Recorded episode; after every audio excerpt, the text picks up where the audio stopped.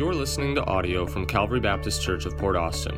If you'd like to check out more resources or learn more about us, please visit cbcportaustin.org. The bell rang, the doors were closed, the teacher was just kind of starting to settle us down, and all of a sudden this horrendous smell started to waft through the air. Maybe you've been in an environment like that. And it's a common smell that you would recognize and be familiar with, but it seemed like worse, and I think because we were stuffed into this room full of junior hires, and that kind of escalated the intensity of the smell. And if you're wondering, it was the smell of dog excrement, all right? That's as nice and polished as I could put it. Kids, you can ask your parents later what that means. Parents, you're welcome. But anyways, we were all trying to figure out, like, where's the smell coming from, right? Like, it's just nasty, it's stuffy, and it's, we're already just junior hires, which makes things worse. No offense, junior hires. But we're trying to figure this out, and so obviously we start thinking it's probably on someone's shoe. And so we're looking and trying to figure out, like, who stepped in it, And to my horror, I looked at my shoes, and it was me. And needless to say, I was humiliated. I quickly excused myself to take care of the problem before people could know it was me. I think people kind of caught on as I left, the smell left. But anyways, it just so happened that morning I had decided I'm going to take this shortcut through my friend's yard. That'll get me to school faster, right? Unfortunately, I didn't look where I was walking, though. And I learned a valuable lesson that day, to always look carefully while you're walking, especially when you're walking through a yard. And this is kind of the metaphor that Paul is using here, obviously not as absurd as that story, but the metaphor of just looking carefully. Verse 15, he says, look carefully then how you walk. What are you saying? He's saying paying attention, right? Be careful, and that when you're walking, you're paying attention. Okay, and he's going to use the word walk here in a much greater way than I'm using the word walk in that story, and mine was a physical illustration, but he's talking about our spiritual lives and our lives in general, that we would live lives that we're careful, that we are aware that we are in a battle, that there is an enemy, that there are people watching the way we live our lives. And you may have noticed that the word walk is one of Paul's favorite metaphors, it seems, in the last several weeks. In Ephesians here, he said, walk worthy. And in chapter 4, verse 1, he said, no longer walk as the Gentiles do. In 4:17, he said, walk in love. In 5:1, and he said, walk as children of light. In 5, verse 8. But this is actually the last time he'll use that metaphor in the book. And he's challenged us here to walk carefully. To walk carefully. He's saying, in light of the fact that you're a new creation in Christ, in light of the fact that you are a child of God, that he is your father, in light of the fact that the Spirit indwells you now, walk carefully. Walk worthy. Realize the honor to be called a child of God, to walk through this life as a child of God, that he loves you with an inseparable love, and that your life ought to reflect that. So walk carefully. And I want to remind you again, if you're watching online or if you're here with us, that this is for believers. Okay, so he's not saying walk carefully and maybe God will love you. He's saying believers, God loves you, so walk carefully in light of that. And if you're watching and you've never trusted Christ, you've never become a child of God, can I plead with you today to call out to him for salvation? The message is, the offer is free to all. And as preachers often say, I'm just one beggar trying to tell another beggar where you can find bread. Jesus said, I am the bread of life. He can satisfy your soul. And so if you're here today or you're watching and you've never had a time where you've recognized your sin and your separation from God, and you never gone to God and called out and believed that Jesus died for your sins and rose again, you never said, God, would you save me? Today you can do that. You don't even have to wait till the end. You can do it right now in your heart.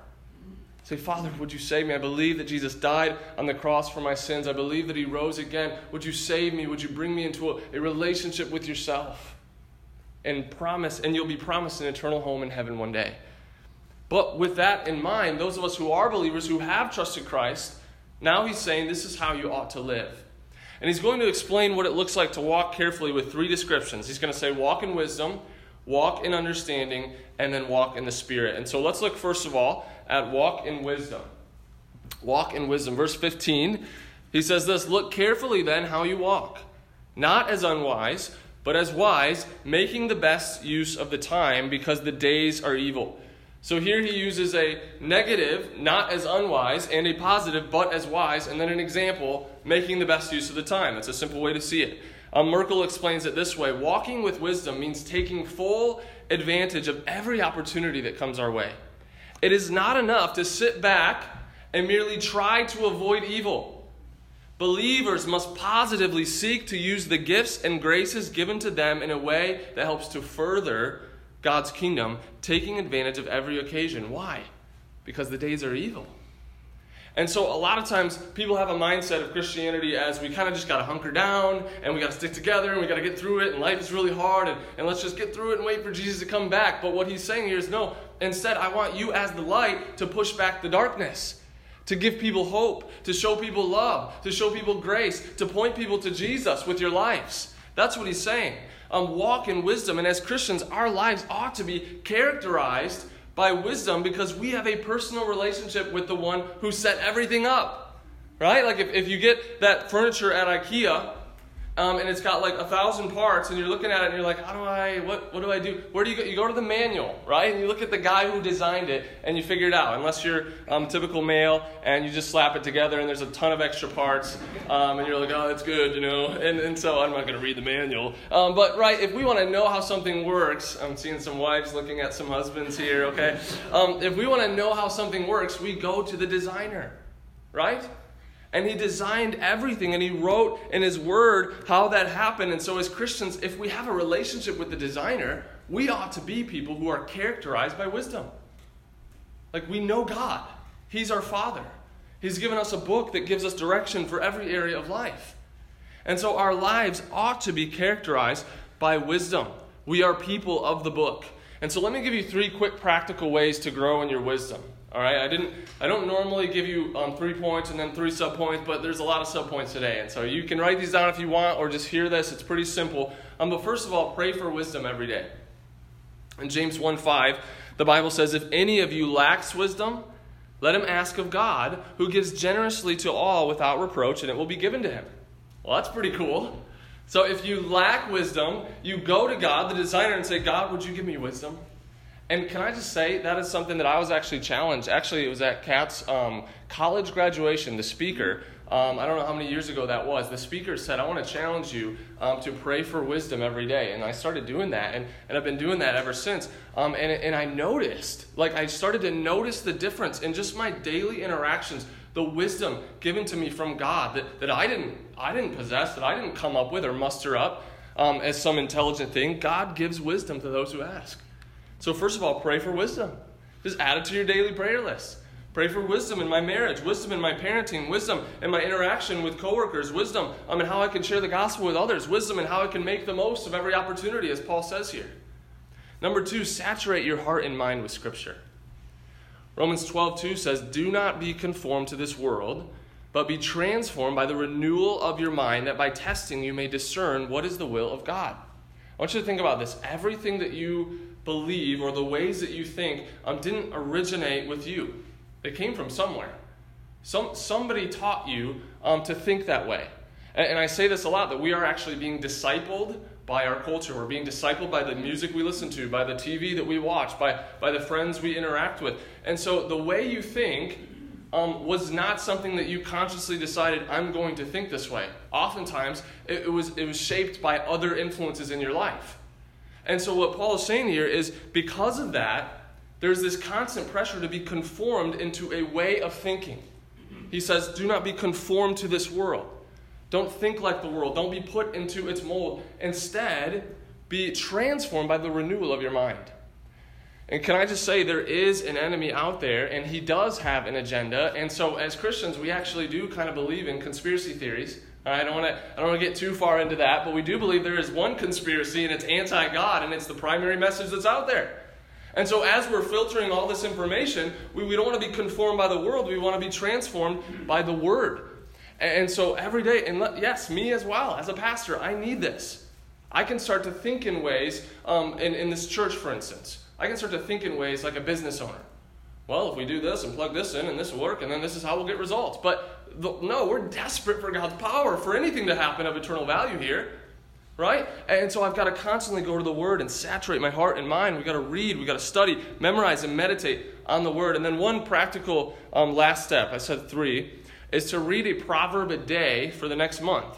And you could just make that a regular thing. There are 31 Proverbs. There are 31 days in a month. And it says this. This is why Proverbs was written. To know wisdom and instruction. To understand words of insight. To receive instruction in wise dealing. That's Proverbs 1:2. That's awesome. So he literally wrote the book to help us with wisdom. And if you're going through our 5-day plan, you're getting towards the end of Proverbs right now, which is pretty cool. All right? I thought that was cool how it lined up with our text for today. And so as Christians, we ought to be characterized by wisdom. You may not think you may not picture yourself as a very wise person, but as Christians, we ought to be. We ought to be wise, slow to speak, and quick to listen, and just walking with wisdom and making the best use of every opportunity that we have, all right? And so we walk in wisdom. That's the first way we walk carefully. Okay, so go back to that analogy. We're paying attention to the way that we're walking, the way that we're living. And first of all, we're walking in wisdom. Secondly, we're walking in understanding. Verse 17, he says, therefore, do not be foolish. Thanks, Paul, right? Like, you'd think that's an obvious command, but it's like, hey, can I just add, don't be foolish, you know? But instead, understand the will of the Lord, okay? And so what is he doing here? He's again using a negative and a positive. So he said, don't be unwise, be wise. Don't be foolish, but instead know God's will. Now, I say this a lot, but it's very common for us to treat the will of God as some cosmic Easter egg hunt, right? Where we're just kind of like, we're walking this way, and God's like, warmer, warmer, warmer. Right? And then, just, oh, no, I messed up. I didn't take the right job, and now my whole life's ruined. Like, no, it's not like that, okay? In fact, when you look at the will of God, it's actually clearly stated several times in the Bible. Let me give you a few examples. Well, and also you should know that the will of God, it's always, almost always, about our character first, before it's about specific actions and specific decisions that we make. Why? Because if we are the right type of people, then we will make the right decisions. And I want you to think about this. How often do you consciously make decisions compared to how often you just do things without thinking? And we tend to do out of who we are. Our character flows out into our decisions. And so when God is dealing with his will for our lives, like, oh, the will of God, like, just write it in the sky. No, like, it's in the Word. And so let me give you a few examples. 1 Thessalonians 4:3. For this is the will of God. There you go. Awesome. What is it? Tell us. Your sanctification. Oh, that doesn't sound that cool. Right? Well, what's that? That's growing in holiness. That's growing in Christ-likeness. That's becoming more and more like Jesus. Why? Because as we do that, as we are set apart, as we are made more holy, we start to make decisions in line with God's will. Romans 8:27-29 says, the Spirit intercedes for the saints according to the will of God. There's our phrase. And we know that for those who love God, all things work together for good for those who are called according to his purpose. Verse 29, for those whom he foreknew, he also predestined to be conformed to the image of his Son in order that he might be the firstborn among many brothers. And so what is he saying here? He's saying that God's will, in this passage very clearly it says, that we are to be conformed into the image of Jesus. And so God is using everything in our lives to shape us and to mold us, to make us more and more like Jesus. And as we're more and more like Jesus, we are living more and more in line with God's will for our lives. And I want you to know this. I think it was Charles Spurgeon who said this, that he has learned to kiss the wave that crashes him into the rock of ages. I want you to think about that. As things in our life push us closer to God, and we don't like them, we don't like the trials, we don't like the hard times, but often that's exactly what God is using to shape us into his image. And I've heard so many awesome illustrations that we could share with this, but I want you to know this. No matter what you go through this week, or next week, or the next week, no matter how crazy it seems, how hard it is, how unbearable it feels, our Father has promised that it will work together for your good.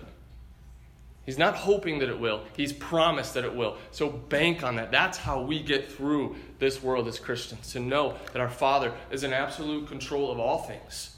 And he never ordains evil. He never causes evil to happen in our lives, but he does allow it into our lives, and he uses it for his purposes, for your good and for his glory. What an amazing truth.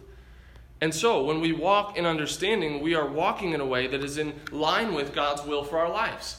And so you may be thinking, well, that's cool, but I do want to know God's will for my job and for my spouse and for college and for all these other questions that I have. So how do I figure that out? Well, I've illustrated this before with a story that when I was a kid, when I first started going hunting with my dad, We would go out into the woods beforehand, and we would kind of map out where we were going to hunt, and we'd put up a stand, and we'd get everything ready. But in the dark, the woods look a lot different than in the light. I don't know if you've ever experienced that, but it's like, I don't think I've ever been here before, right? Like, you're in the dark, and it's kind of scary. And I remember in the morning, we were really, really early. It was the first day I was going to go hunting by myself, and my dad took me to the edge of the woods, and he said, "All right, son, your stand's right there." And then he just took off. Like, he didn't even say, like, "Do you know? Like, are you good?" Like, no, he's like, "I'm going to my stand," right? And so I'm just standing there in the dark.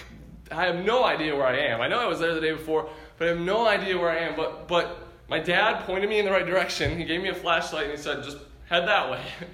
Now, if I had stood there and said, "Okay, I'm going to shine my light through the leaves and the trees until I see my stand, and then I'll start walking," I never would have got to my stand. What did I have to do? I had to take a step with the light that I had. And as I took a step, wow, look, more light shined. And that's how it is with God's will.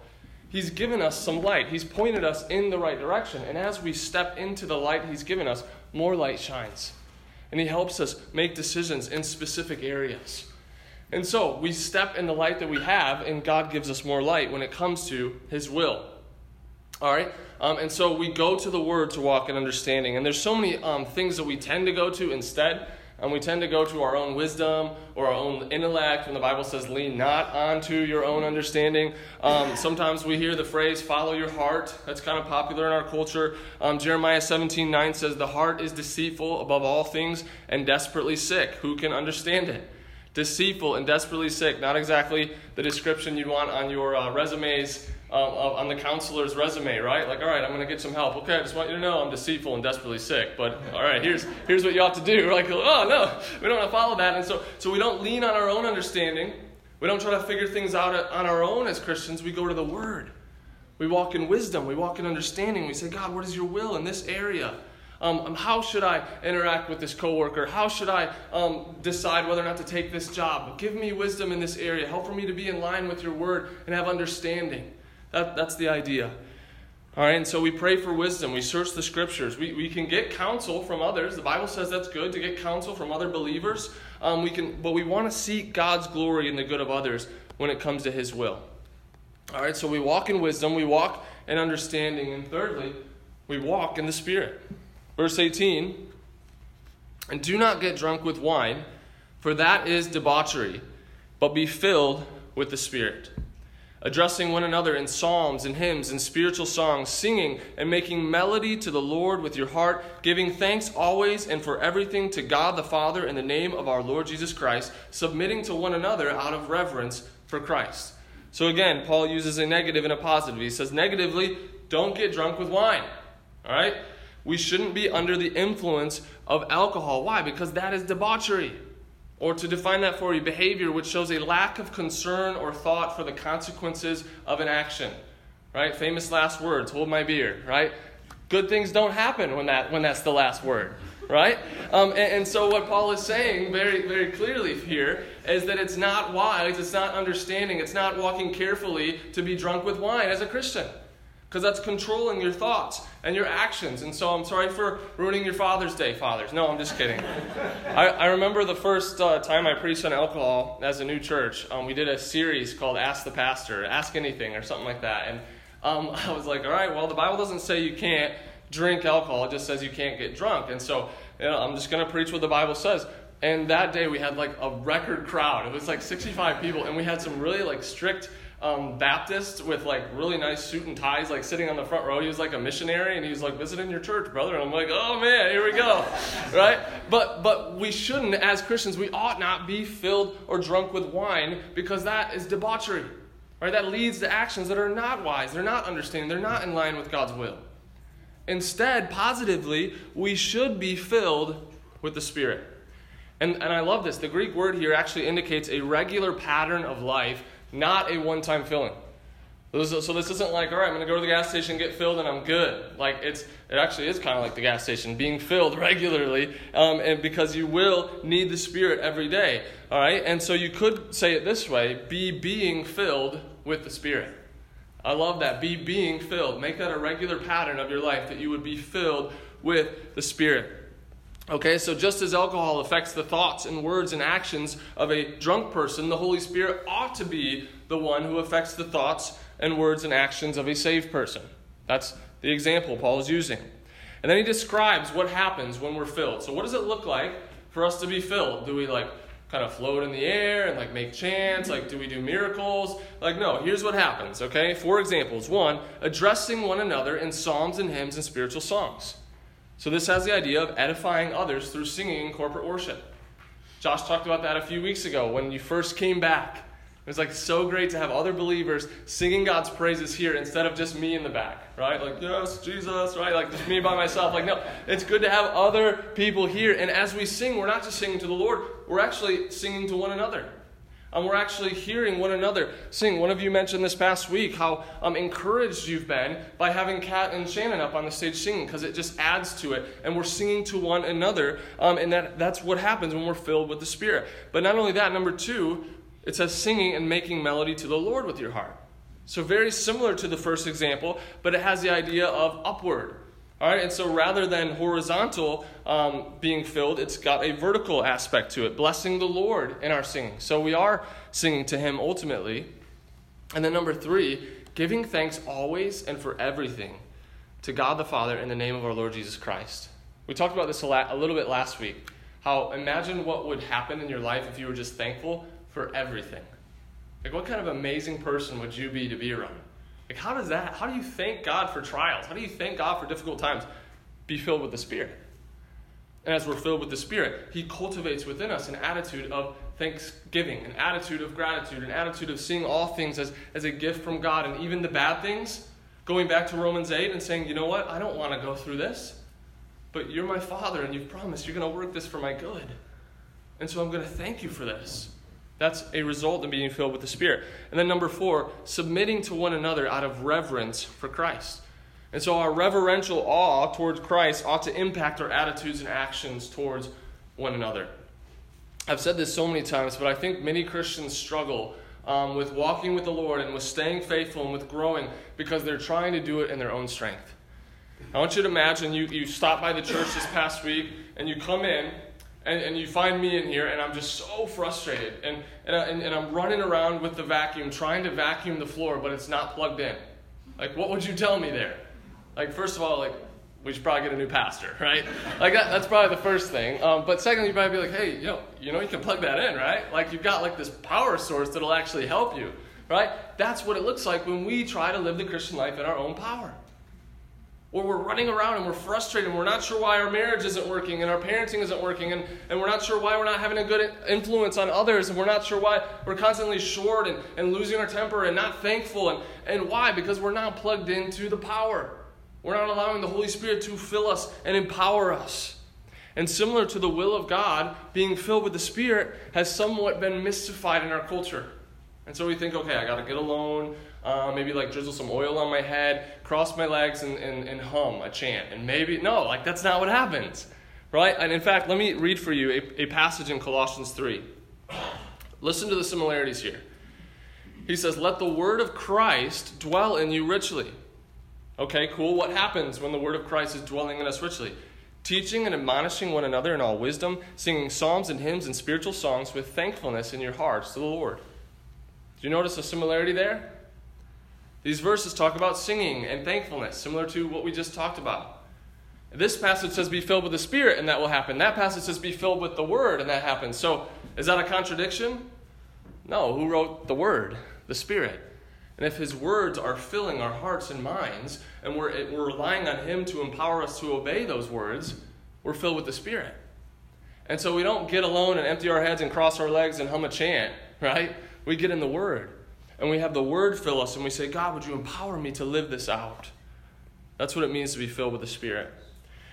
And so as we wrap this up, I want to ask you some questions for application. On that first point, are you walking in wisdom? Is your life characterized by the wisdom that is found only in God's Word? A wisdom that compels you to make the most of every opportunity, knowing that the days are evil. And in the evil days, in the darkness, we need to be light that shines with wisdom. Next, are you walking with understanding? Do you know what God's will is for your life, and are you seeking to obey it? Are you spending enough time in the Word to where you know what God's will is? You know how you ought to respond to this situation. You are the type of person that makes decisions in line with God's will. Are you walking with understanding? And lastly, are you walking in the Spirit? Or are you running around like a vacuum that's unplugged, constantly frustrated in your Christian life? Be filled. Be empowered. Be enabled. God can use you to transform the world if you will let Him empower you. All right? I used a humorous illustration at the beginning when I talked about the dog excrement. And sorry, parents, I reminded your children of it just as they were starting to forget. And so they'll ask you about that in the car later. As I was giving that humorous illustration, it seemed kind of silly and it seemed kind of cavalier and casual. But I want you to know that in the Christian life, it's of utmost importance that we walk carefully. It really is not something that we just kind of joke about and laugh about. It really is serious. Why? Because first of all, there's an enemy out there who wants to destroy you. He wants to tear your marriage apart. He wants to ruin your home. He wants to deceive you. He wants to take your eyes off Christ. He wants to separate you from the church. He wants to damage our testimony in the world. He wants to destroy us. He's walking about seeking whom he may devour, the Bible says. And so we need to be careful. Right? Like, where am I walking? Like, am I walking carefully knowing there's an enemy out there? But not only that, there are unbelievers out there who are watching us. We need to be careful in the way we live our lives because unbelieving family members and friends and coworkers are looking at our lives a lot of times and deciding whether or not they want to follow Jesus. That's weighty. You've heard it said that you may be the only Bible someone ever reads. Gandhi said this. I want you to hear this. I like your Christ. I do not like your Christians. Your Christians are so unlike your Christ. Let that not be said of us in Port Austin. Where we live, where we work, where we play, we ought to be like Christ. With the love and the humility and the gentleness and the wisdom and the understanding and the empowerment of the Spirit. That's how our lives ought to look. And this is why Paul is so concerned with our walk in Ephesians, because he knows that our lives and actions are a reflection on our Savior.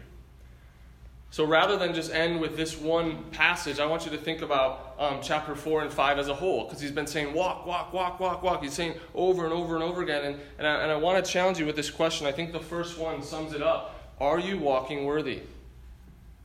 Maybe read through chapter 4 and 5 again this week and say, am I walking worthy? Am I walking in love? Am I walking in the light? Am I walking carefully?